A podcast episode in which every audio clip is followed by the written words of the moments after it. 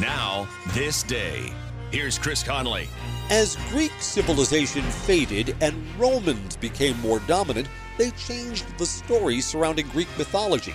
Romans believed the god Janus had two daughters. On this day, January 1st. Joey from Vermont, a farmer trying to get through the winter. Adriana from South Carolina, a single mother living paycheck to paycheck.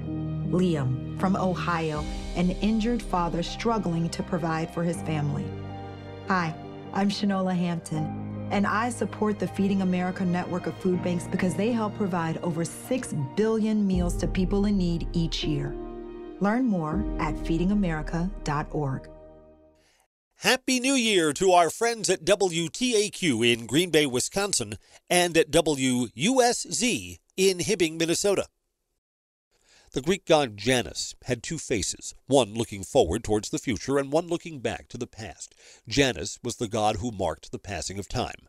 In Rome, it was believed that Janus had two daughters, Postvorta and Antevorta.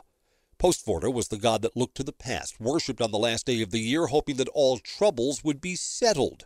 And on New Year's Day, Antivorta was prayed to for prosperity and good fortune in the year about to begin. If you prayed to Antevorta on New Year's, whatever you dreamed that night was said to come true in the year ahead.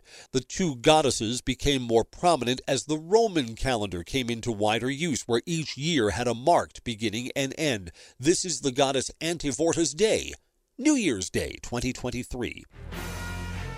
And on this day, may the new year be a prosperous one. I'm Chris Conley.